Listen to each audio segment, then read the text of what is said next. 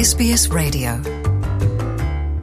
Vamos agora às notícias da Austrália e do mundo da rádio SBS para este domingo 28 de agosto. Na sua companhia, Luciana Fraguas. Imigrantes com vistos temporários poderão em breve serem autorizados a mudar para residência permanente para aliviar a escassez de mão de obra qualificada do país.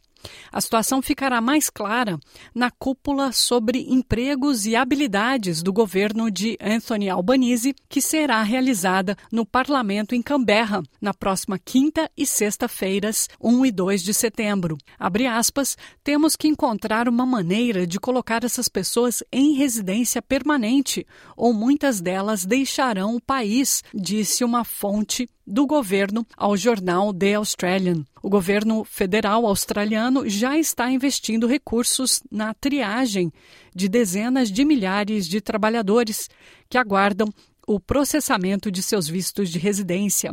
Fontes do governo disseram que é provável que a comunidade empresarial também se comprometa a aumentar a entrada de imigrantes qualificados para entre 190 mil e 200 mil por ano. Os sindicatos devem usar essa cúpula de empregos e habilidades para pressionar por aumentos salariais para os trabalhadores mais necessitados. Com o crescimento salarial ficando bem atrás da inflação sem precedentes, a secretária dos sindicatos da Austrália, Sally McManus, disse à ABC que o poder de negociação dos trabalhadores foi enfraquecido nas últimas três décadas. And that's the reason why we've got a problem, a huge problem with wages growth. And unless we address um, that issue, that's not going to change. So, what we'd like to see is for those people who can't access, um, they're not on those mountains, they're not going to access um, bargaining, they need options and flexible options. So, multi employer bargaining or sector bargaining, it should be simple, it should be fair, um, it should give those workers the bargaining power they need to actually get pay rises again.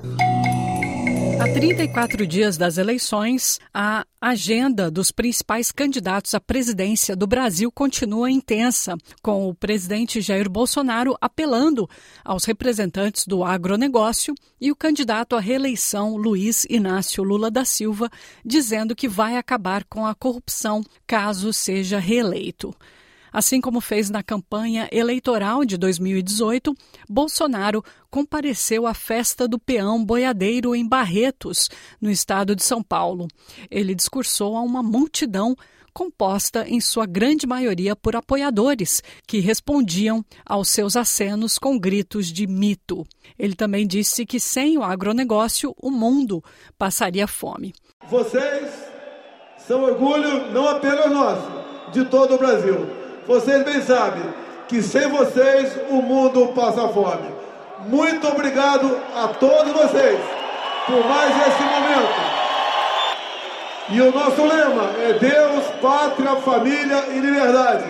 Muito obrigado a todos mais uma vez.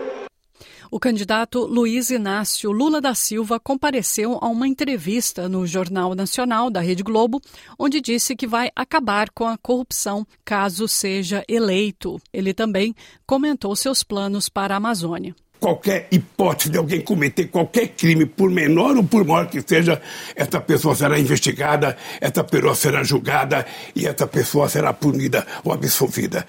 Que você combate a corrupção no país.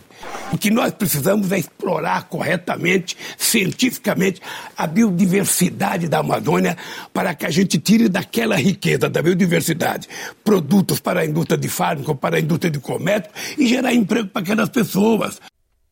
Em Angola, o MPLA vence as eleições apesar de perder em Luana e outras duas províncias para a UNITA. Com 97% dos votos contados, o partido do presidente João Lourenço conquista mais da metade dos votos, 51% mas a UNITA não fica muito longe e obteve 44% dos votos. Os dois partidos reclamam vitória. Acompanhe a reportagem da RTP. Estão descoordenados os passos da coreografia pós-eleitoral em Angola. O MPLA dança para um lado, a UNITA para o outro e nem sequer seguem a mesma música. Rui Falcão, porta-voz do MPLA, afina o tom para pedir harmonia à UNITA. Eu creio que agora com a divulgação dos resultados eh, tudo vai serenar. A própria UNITA já reconheceu, eh, eu vi há bocado uma notícia que dizia que na sua própria última sondagem dava uma, uma vitória ao MPLA ainda com uma margem pequena. É bom que assumam isso publicamente e que serenem também os seus militantes, por forma a continuarmos a construir o país que todos queremos. A nossa massa militante, como vocês veem, está tranquila. E nós assumimos desde o princípio que qualquer que fosse o verdito, nós estaríamos aqui para o admitir. O MPLA quer tirar a pressão e afastar para longe as suspeitas de manipulação de resultados que a UNITA, passo a passo, tem vindo a divulgar. As reclamações têm vários motivos e entidades, desde logo a CNE, como diz a parlamentar do Galo Negro, Mihaela Obué. Politicamente, isso nos diz que as nossas instituições, infelizmente, ainda estão viciadas, recebem ordens superiores do, do Poder Executivo e, portanto, quando não há separação de poderes, quando a Comissão Nacional Eleitoral não é efetivamente independente, uh, funciona a serviço de um partido político, nós temos esse tipo de situações. As contas da UNITA colocam as duas principais forças taco a taco com uma distância muitíssimo menor que os resultados oficiais. Em meio a especulações de que prepara a própria sucessão, o Papa Francisco, de 85 anos, nomeou 20 novos cardeais. Dois deles são brasileiros e um timorense. Entre os 20 novos membros do colégio estão 16 eleitores do futuro pontífice. É requisito ter menos de 80 anos de idade para eleger um novo Papa. O arcebispo Dom Leonardo Steiner, de Manaus, no Amazonas, e Dom Paulo César Costa, de Brasília, foram nomeados, assim como o cardeal Virgílio do Carmo, de Timor-Leste. Ouça a reportagem da Rádio Agência Nacional. Queridos irmãos cardeais, na luz e no poder deste fogo caminha o povo santo e fiel.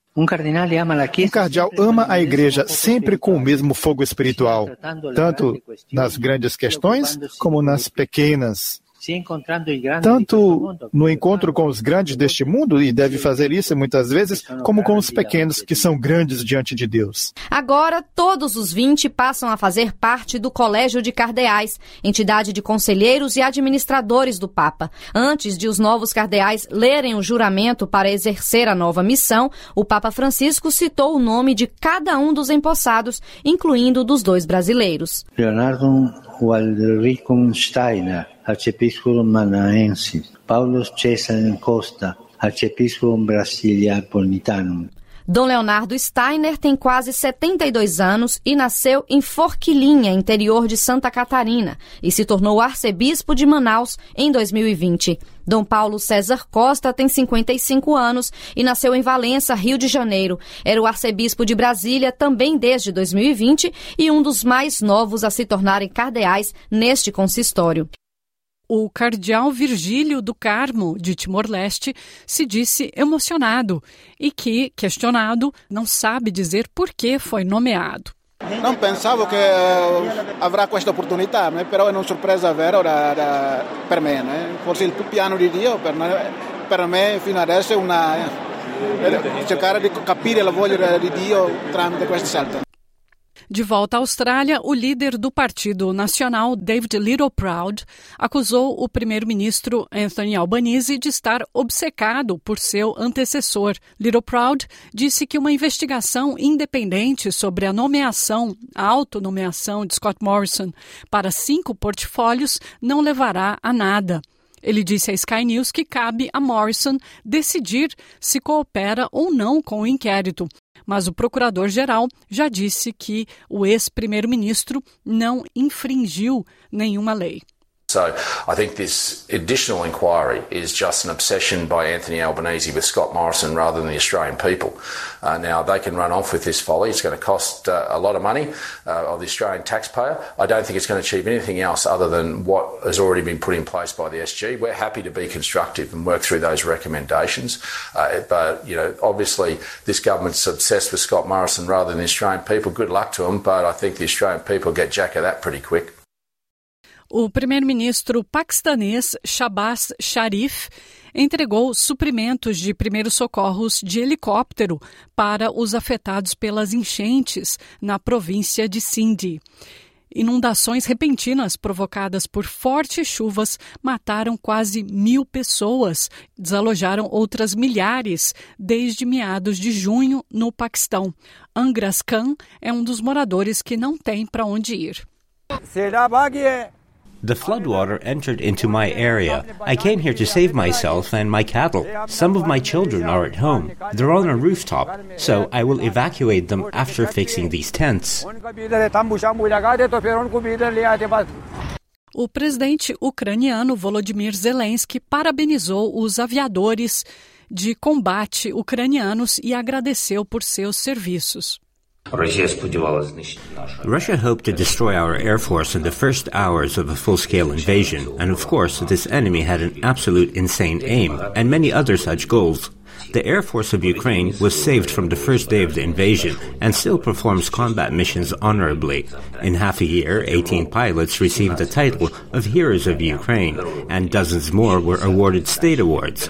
Their skill and combat results became an absolute legend. I have repeatedly heard the highest praise towards our aviation from representatives of the armies and states of our partners.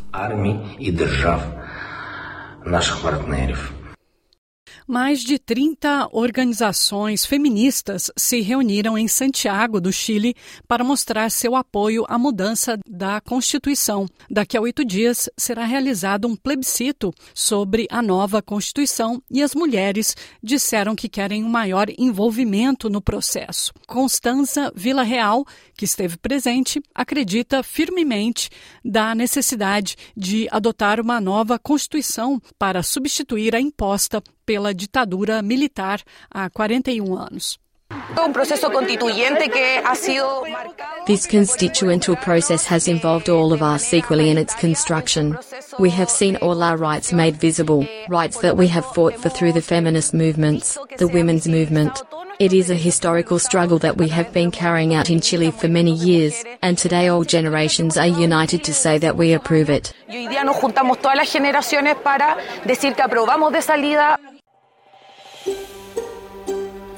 Want to hear more stories like this? Listen on Apple Podcasts, Google Podcasts, Spotify, or wherever you get your podcasts from.